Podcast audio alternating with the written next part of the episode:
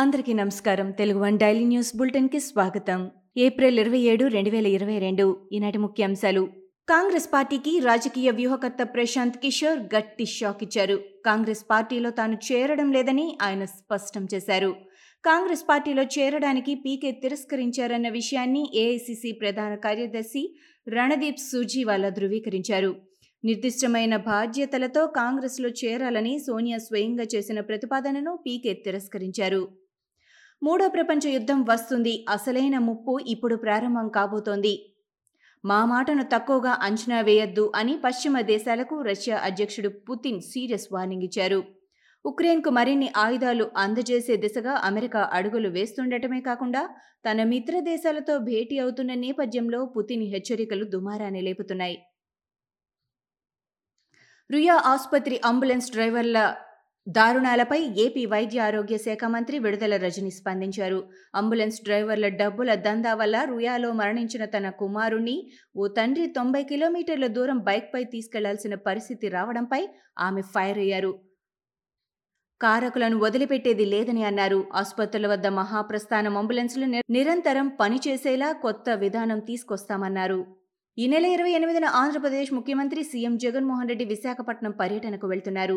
విశాఖ నగర శివారులో ఒకే చోట డెబ్బై రెండు లేఅవుట్లలో మూడు వందల ఎకరాల విస్తీర్ణంలో తొమ్మిది వేల మంది జగనన్న కాలనీ లబ్ధిదారులకు ఇళ్ళ స్థలాల పట్టాలు అందజేయనున్నారు.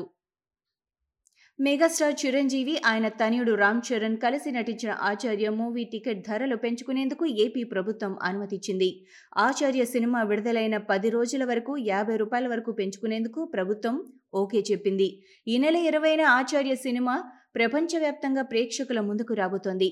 ఈ మూవీకి టికెట్ ధరలు ఏడు రోజుల వరకు పెంచుకోవచ్చని ఐదో ఆట ప్రదర్శించుకోవచ్చని తెలంగాణ సర్కార్ ఉత్తర్వులిచ్చింది.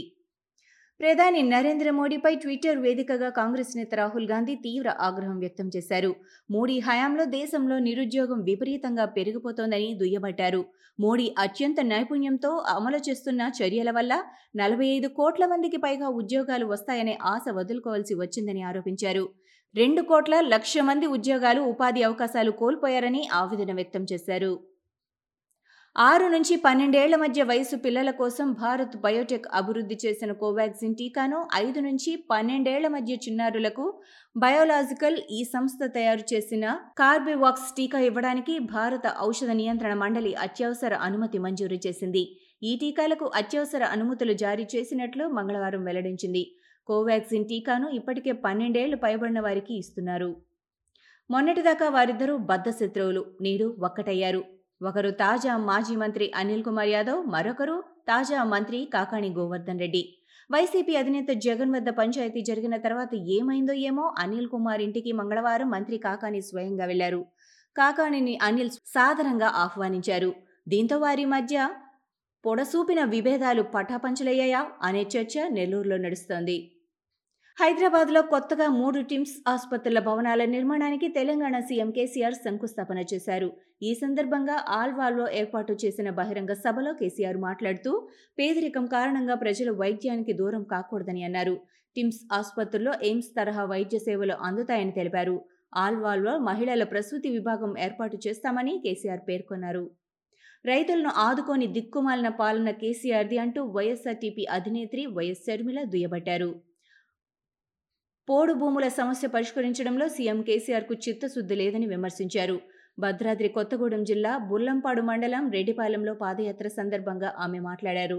రైతులు కోటీశ్వర్లైతే ఆత్మహత్యలు ఎందుకు చేసుకుంటున్నారని టీఆర్ఎస్ పెద్దలను ఆమె ప్రశ్నించారు.